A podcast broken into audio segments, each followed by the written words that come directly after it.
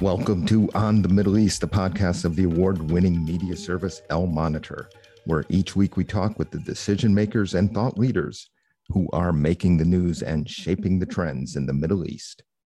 I'm Andrew Parasiliti, president of Al-Monitor, and this week our guest is Dimitri Simes, president and CEO of the Center for the National Interest and publisher of its foreign policy magazine, The National Interest. Dimitri is also one of the top American experts on Russia.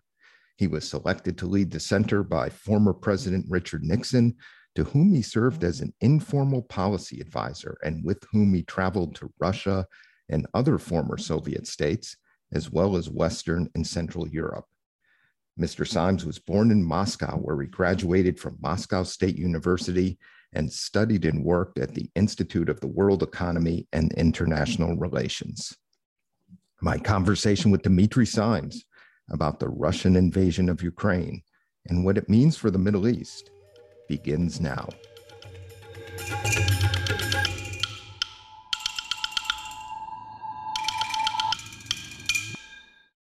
Dimitri, welcome to On the Middle East. Pleased to have you join our podcast today to talk about Russia, Ukraine, and the Middle East. Andrew, thank you for having me you know Russia as well as anyone. You've interacted with Putin. He seems undeterred by the financial and now energy sanctions on Russia. What is your expectation for his endgame in Ukraine, politically and militarily? Well, I think uh, a fundamental question is what does it mean uh, for Putin to be undeterred? We do not know uh, what his original plans were how far he intended to go. Uh, today, uh, uh, he and his associates are saying that they're not planning to occupy uh, the whole Ukrainian territory. They're saying that they would not attempt to conduct any elections or to put themselves in charge of Ukrainian governance. I do not know whether they would have such ambitions if the military campaign was going better at this point, uh, they clearly uh, understand that something went very wrong. They did not expect this level of Western unity. They did not anticipate that, uh, that severity of uh, Western sanctions. And uh, probably most of all, uh, they did not expect that the Ukrainian resistance, military resistance, would be so stiff they uh, were under the impression that uh, most Ukrainians, according to public opinion polls, do not quite like President Zelensky. Uh, they thought uh, that, uh, at least uh, in eastern Ukraine, the Russians would be met as liberators, sometimes with flowers, in most cases, at least with some level of acceptance and that uh, clearly did not happen. Uh, and uh, the Russian military is still moving, moving forward in Ukraine, but very, very slowly. They still don't have control over the air. And there was one fundamental miscalculation.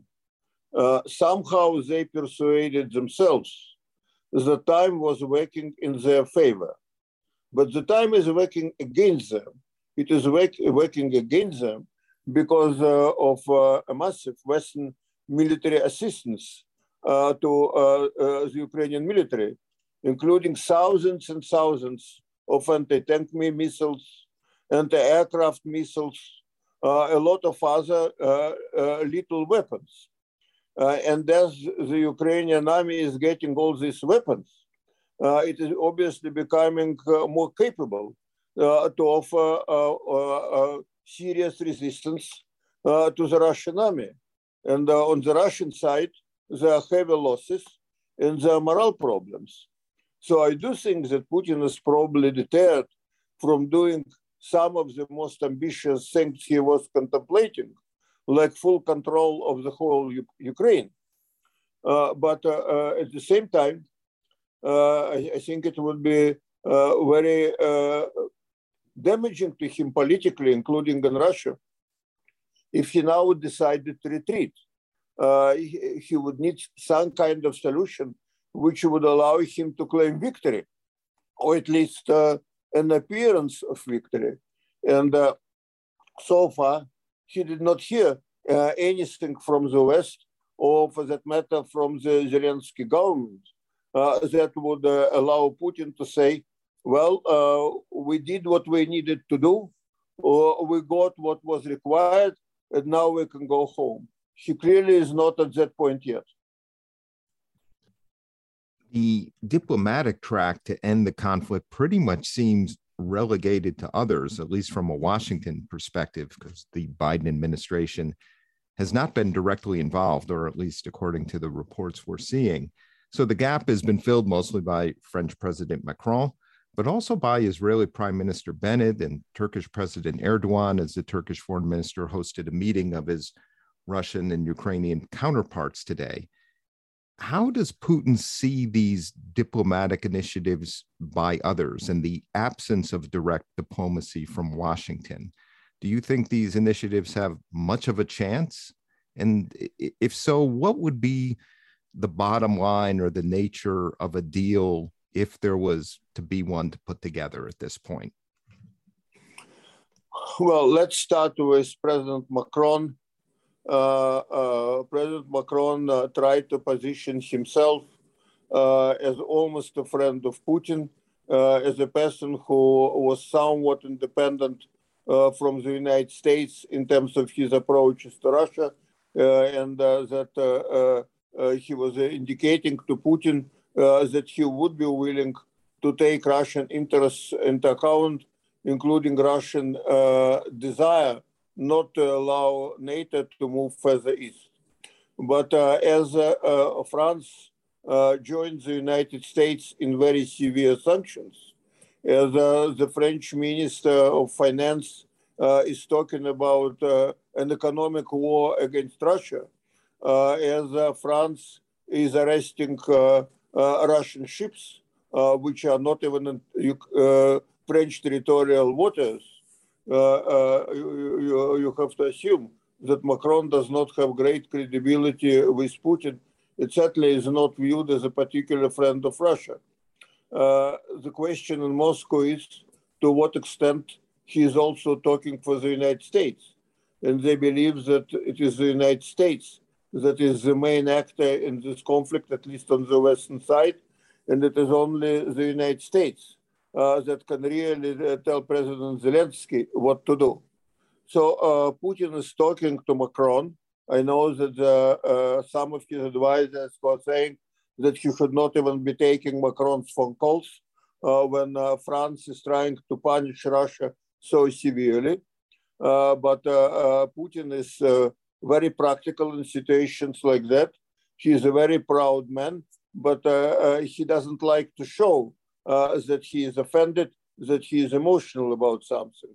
But I do repeat, Macron's uh, credibility with Putin is limited, both in terms of Macron uh, having positive feelings toward Russia and in terms of Macron having a real influence over President Zelensky. As Erdogan is concerned, clearly uh, Turkey is uh, very important to Russia in many other respects. Uh, uh at the same time, uh, Turkey is not quite Russia's friend. They have very uh, tense relationship uh, in Syria, very difficult situation in Libya, where Russia and Turkey are on different sides. And obviously, Russia does not appreciate that Turkey is supplying Ukraine with offensive weapons, uh, uh, inc including rather effective uh, uh, Turkish military drones. And then uh, Prime Minister Bennett, well, Bennett clearly is an important player because there is a perception in Moscow that they were trying to provide Israel with a relatively free hand in Syria, uh, in the whole region, that they were sensitive to uh, Israeli concerns over Iranian nuclear program, and they hoped uh, that Israel, as uh, it became Israeli practice recently, would not join the United States uh, in any denunciations of Russia, and particularly any sanctions against Russia. but Bennett decided under pressure from the United States, the European Union, really to take sides in the Russian-Ukrainian conflict, and it is on the side of Kiev, not on the side of Moscow. He may be an interesting interlocutor. I'm sure that Putin would be interested to get uh, Bennett's evaluation of the situation, but I don't see any particular leverage uh, Bennett having on Putin. And Putin assumes that there are a lot of uh, uh people, Jews uh, who left uh, Russia, now live in Israel, but still have sentimental feelings about Russia. And they kind of assume that for his domestic reasons, Israel probably would not want to be too harsh on Russia. So all these interlocutors are interesting. They can talk to Russia. Uh, they can try to find uh, uh, some uh, common approaches, but they all have limited influence. They have a limited influence in Moscow. They have a limited influence in Washington, and they don't have great influence in Kiev. Dimitri, these sanctions uh, we're talking about seem uh, devastating to Putin. You you mentioned his miscalculation about the extent of the sanctions uh, that has hit Russia since he in, invaded Ukraine. They are also hitting uh, the oligarchs who have supported Putin in the past, and of course the Russian people. Can Putin himself survive the sanctions, and what are the prospects for? regime change in Russia? Is there a constituency in the military among the oligarchs through mass protests that could push him aside? And more broadly, what are some of the scenarios if something like this started to happen for destabilization in Russia? Well, uh, let's deal with some facts first. Uh, Putin's popularity as a result of the war in Ukraine went up rather than down. And that's not because that's not because of great uh, Russian military successes, because so far those military successes were few and far between. Uh, but the problem is different. Uh, even people who question Putin's uh, decision to invade Ukraine question for both moral and practical reasons. Uh, these people, when they're confronted with crippling sanctions, uh, as um, many politicians in Washington say, sanctions uh, from hell, uh, sanctions which do not make a real distinction between Russian officials, Putin's supporters, and ordinary Russians, uh, surprise, surprise, uh, they uh, begin to feel very patriotic. And Putin is becoming the symbol of Russia standing up tall against the whole collective West. Now, uh, that is uh, uh, as far as the situation looks today. but clearly, as the sanctions really start doing damage, uh, if uh, people do not get their salaries, everybody is still getting their salary in Russia. Uh, if uh, pensions are no longer paid, or at least uh, are not uh, delivered on time, if people discover that a couple of Russian planes have crashes because they don't have uh, uh, reliable uh, spare parts, uh, I think that uh, uh, people may start feeling differently. and it's very difficult for Putin to retreat under the current circumstances because he made his whole career by looking like a symbol of Russian greatness, like a, a strong man who knew uh, how to confront anyone and was afraid of nothing. So if uh, he would be greatly diminished in stature, I think it would make him vulnerable. But it would make him even more vulnerable if the whole economy would begin uh, to disintegrate. Putin's principal uh, constituency uh, are not liberal intellectuals, not uh, uh, high-tech people, are not successful investors, Uh, these are so-called budgetniki, uh, people who get their money from uh, the state budget, retired people, millions and millions of people working for the government, people who work in state-controlled companies. This was Putin's most reliable constituency so far.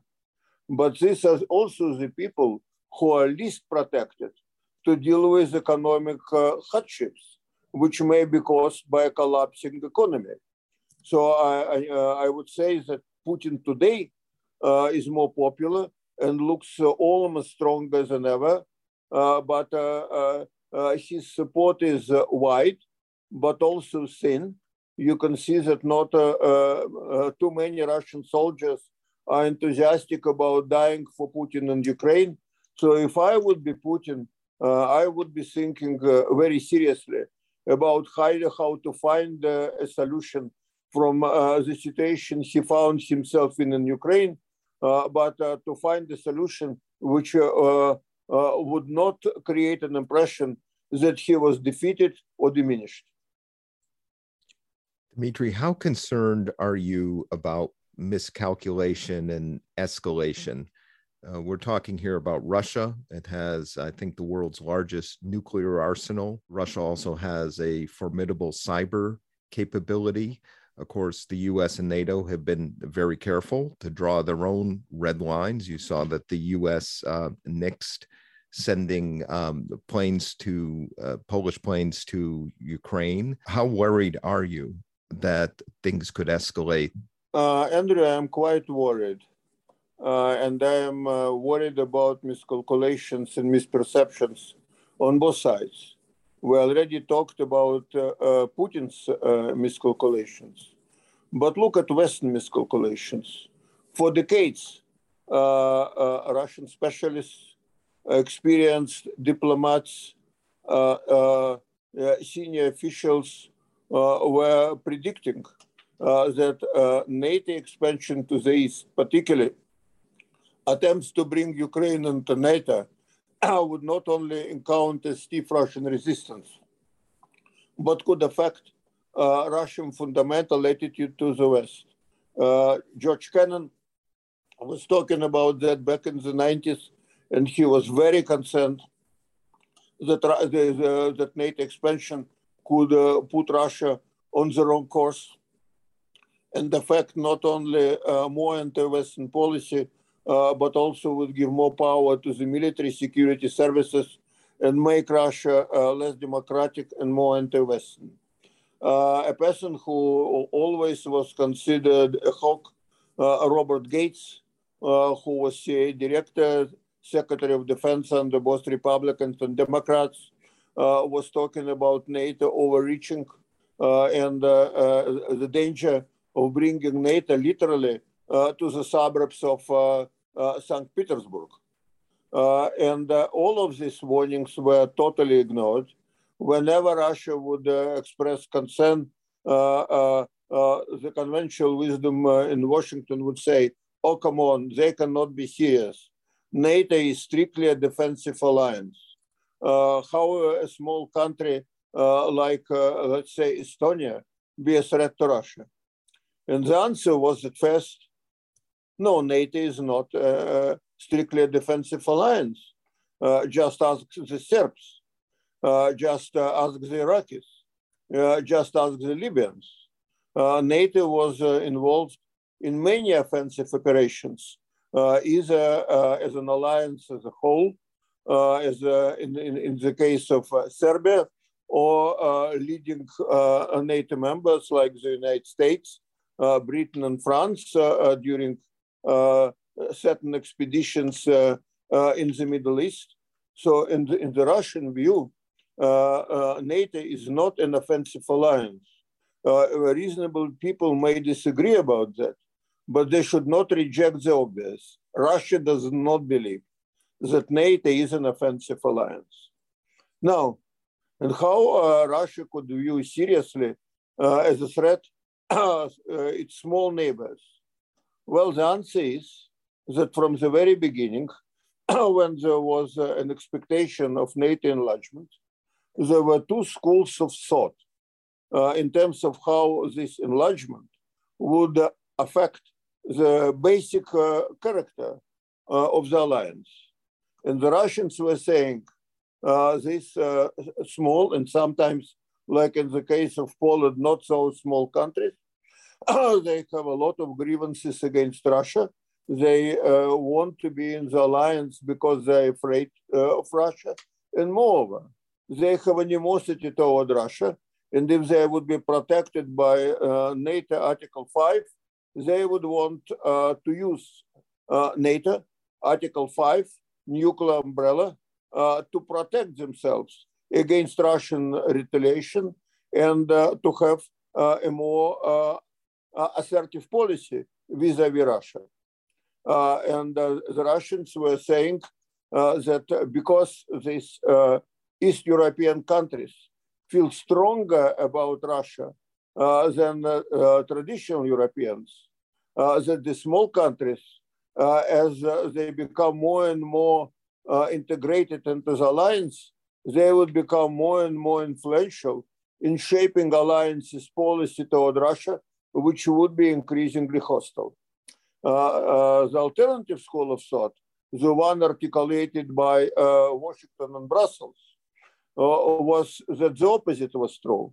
Uh, that bringing these uh, uh, former Soviet satellites into NATO uh, would give them greater sense of security, uh, more self-confidence, and they would become, if you wish, a bridge between Russia uh, and Western and Central Europe. Well, it's very clear that the Russian point of view, the Russian expectation that East Europeans would try to push Russia in a more hostile direction vis-a-vis Moscow, that that school uh, that was proven to be right.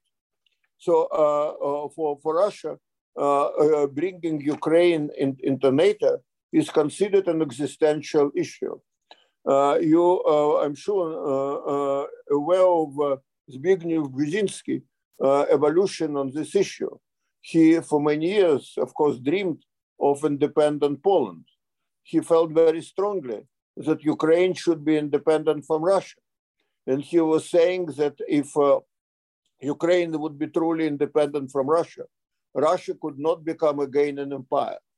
But particularly in his last years, Brzezinski began uh, speaking, uh, I would say, quite powerfully against bringing Ukraine into NATO, saying that this was a bridge too far, that because Russia viewed Ukraine and NATO as an existential threat, uh, you could not have European stability.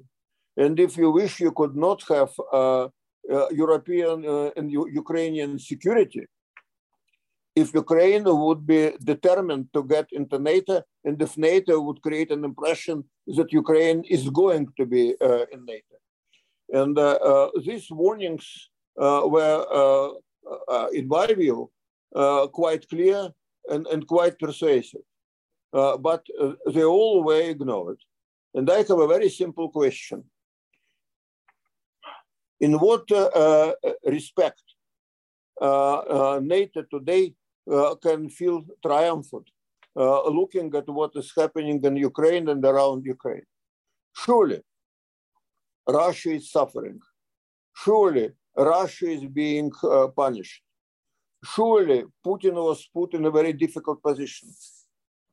But don't we care about what is happening to Ukraine? Uh, uh, aren't we bothered that by trying to give Ukraine uh, an opportunity to enter NATO, that nobody was actually inviting Ukraine into NATO, we have contributed to a, a situation when uh, Ukraine uh, is really in, in, a catastrophic situation and being bloodied and tortured. And now we can say that this is all Putin's responsibility.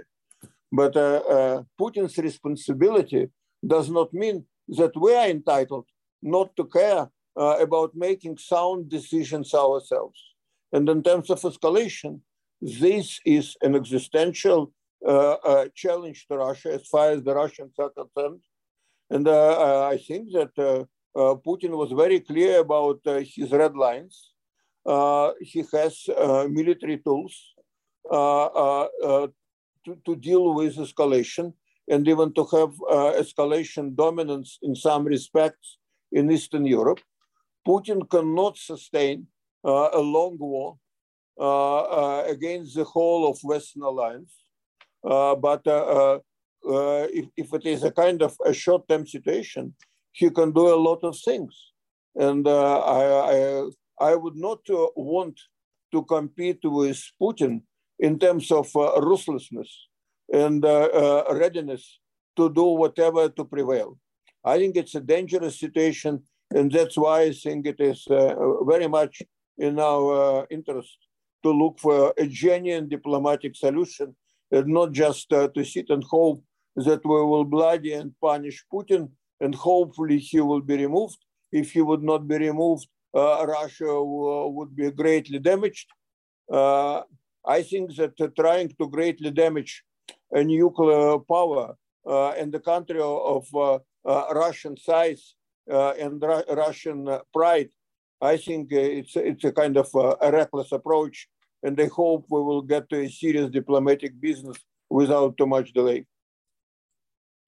Dimitri, let's talk about Syria for just a minute. I want to ask the question two ways.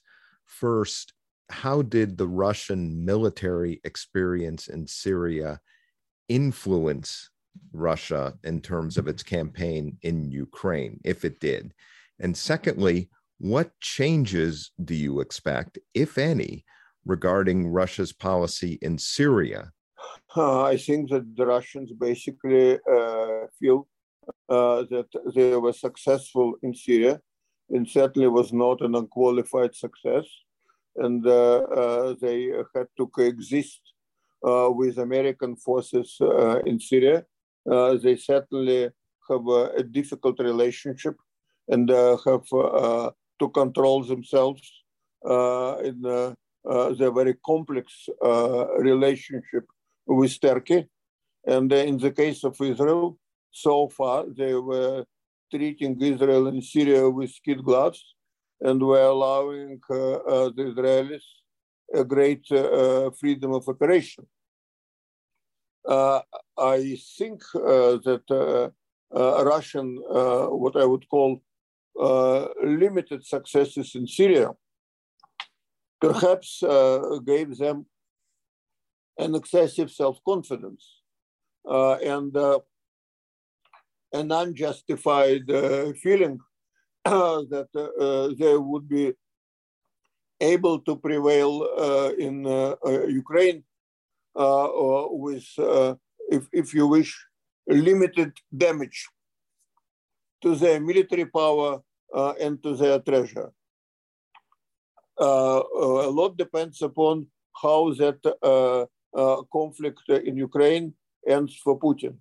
If Putin is able to get peace with honor, uh, and uh, end the situation uh, with recognized control of Crimea, with an enlarged territory of Donetsk and Lugansk so-called republics, where they would go, and they're already very close to getting to administrative borders of Donetsk and Lugansk provinces. Uh, and if Ukraine would uh, kind of make a commitment uh, not uh, to try to reverse this situation uh, militarily. And if Ukraine would make some kind of meaningful commitment not to get into NATO anytime soon, and if this commitment would be confirmed uh, by the alliance, I think uh, uh, many people in Russia, both ordinary people uh, and the elite, they would uh, have a sense of uh, relief. But that's only true if, in addition to this limited arrangement in Ukraine, there would be a reversal of sanctions, which are hitting Russia very, very hard. And in the past, Russian diplomacy, I think they were quite unique in refusing to, to raise sanctions against them whenever they were negotiating with the West. Uh, I talked about that to Russian Foreign Minister Sergei Lavrov and asked him uh, why, in contrast with, let's say, uh, uh the Iranians or the Koreans uh, why wouldn't you raise the sanctions issue? It's an important issue for you. Uh, and he said to me, well, uh, it's uh, uh, almost offensive to us to be put in the same category uh, as Iran and North Korea. We're a great power. We also consider ourselves a democracy. We do not believe that the sanctions against us are legitimate. we had nothing to do with uh, introducing the sanctions. We don't believe that we have done uh, anything that would justify the sanctions. The, the sanctions are in nobody's interest, and the West should come back to its senses and just start removing sanctions on its own. Well, you know, it, it never happened. And the question is, uh, would uh, Putin continue uh, this tradition of not demanding sanction relief hoping against hope that uh, the sanctions gradually would disappear uh, somewhere, somehow, or would he insist on the sanction removal? And his ability to insist on the sanction removal, to a large extent, uh, as far as I'm concerned, is going to depend upon the situation on the battlefield. If it will look like Russians are uh, uh, victorious, and are uh, uh, about to, to reach Ukrainian borders, uh, I'm sure that there would be a strong sense in Europe that we need to, to, to put an end to it as quickly as possible, that no price is too high as long as the Ukrainian basic independence is preserved. Uh, but uh, obviously, so far, such a success was eluding Russia. Dimitri, many of us thought just last week that the Iran nuclear agreement was pretty much a done deal. And then Russia on Saturday, last Saturday, insisted on a, a carve out. What happens next? We saw that the Iranian negotiator returned to Vienna, and Iran has seemed to take a tougher line in what's supposed to be the final hours of uh, the Vienna talks. Help us understand Russia's position in the context of its relationship with Iran? And is Russia ready to blow up the JCPOA negotiations? Well, first of all, uh, uh, getting uh, sanctions relief uh, for Russia itself is certainly uh, a greater priority for Moscow uh, than going back to the Iranian nuclear deal. Uh, and uh, uh, you are absolutely right that the Russian position, Russian demand that they would get full benefits of this new arrangement, which they were promised together with others before the Ukrainian war. Uh, I, I, think that uh, the Russian position certainly emboldens the uh, Iranian government. Uh, having said that, uh, uh, however, Russia may demand whatever it wants, but if Iran would decide to go along, it would be very difficult for Russia to say no. And if it attempts to say no, it would only demonstrate Russian isolation and, if you wish, irrelevance, uh, not only vis-a-vis the West, but even uh, in the case of countries like Iran, I think uh, the principal driving force in this situation is Tehran, not Moscow. Dimitri, last question. We haven't talked about China. What does Russia expect from China at this point? And how has the West and has the Western response to Russia given China pause in terms of maybe its ambitions in uh, Taiwan, uh, and also maybe regarding its partnership with Russia? Well, I think one reason uh, the United States has an important interest in getting a diplomatic solution, uh, uh, because uh, only a diplomatic solution would preclude Russia uh, becoming Chinese uh, junior partner. More and more people in the Russian uh, national security establishment understand the limits of Chinese commitment to Russia. they can see today that China would not even vote with Russia at the UN Security Council and General Assembly when uh, resolutions denouncing Russia would be offered, resolutions in, co- in connection with Ukraine.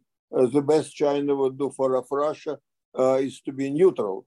And uh, that's obviously a kind of in contrast with Western unity in demanding to denounce and to penalize Russia. Uh, we do get reports that uh, uh, Chinese banks are kind of hesitant to become full partners of Russian banks and to offer them a helping hand when they are under sanctions because they don't want uh, to be subjected to American secondary sanctions. Uh, it was just uh, announced in Moscow that China has refused to supply Russia with spare parts for Western planes flying in Russia. And of course, uh, these uh, planes are under sanctions, and Russia uh, is not supposed to get any spare parts in service. And there was a hope in Moscow that the Chinese here would offer a helping hand. Uh, that uh, did not happen. But uh, at the same time, China views Russia as an important strategic asset. statements in Washington uh, that the United States is not just challenging China and Russia because uh, they are uh, kind of hostile to American global interests, but also because it's American mission to challenge authoritarian regimes, to give it an ideological dimension. Uh, that pushes China and Russia closer together. And uh, the Russians uh, had a hope that their affiliation with China uh, would be, uh, uh, on one hand, very strong and very substantive, but on the other hand, that it would be done with full respect for Russian interests and dignity. If Russia is indeed defeated uh, in Ukraine, uh, it, it, it, may become uh, beyond concerns over dignity or even less than central interests for Putin.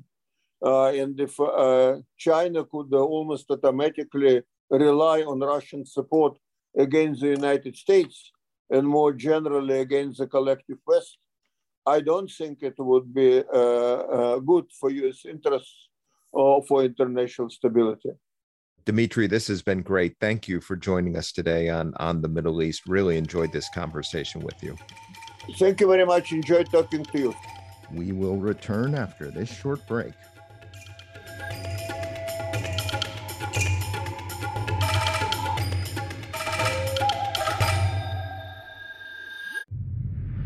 I'm Elizabeth Hagedorn, and I'm the State Department correspondent at Al Monitor. And I'm Joe Snell. I'm Al Monitor's video editor. Let's admit it, this past year has been difficult to stay on top of the news and sift through what's accurate and what's misleading. Let Al Monitor help you. If you like this podcast and care about the Middle East and North Africa, you should consider listening to Al Monitor's other audio series on the Middle East with Andrew Parasiliti and Amberin Zaman, and on Israel with Ben Caspit. You can subscribe to these series on your favorite podcast platforms. And through a host of free daily and weekly newsletters, we offer a range of perspectives with the highest journalistic standards. You can subscribe to these newsletters at almonitor.com.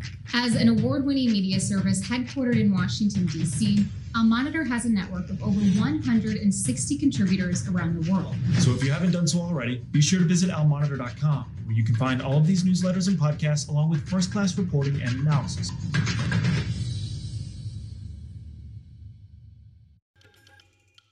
Thanks to our guest, Dimitri Simes, and our production team of Beowulf Rockland and Rosabelle Hine of Two Square Media Productions. We will be back next week, and if you haven't done so, please sign up for all three of our podcasts at your favorite podcast platform.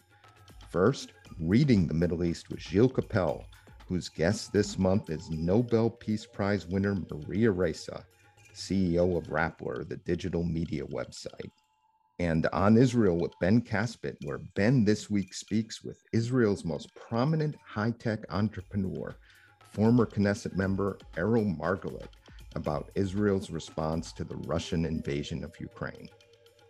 And of course, this podcast on the Middle East, where I will be here next week with another decision maker or thought leader from the region. Thank you all for listening, and please keep up with all of the news and trends in the Middle East at almonitor.com.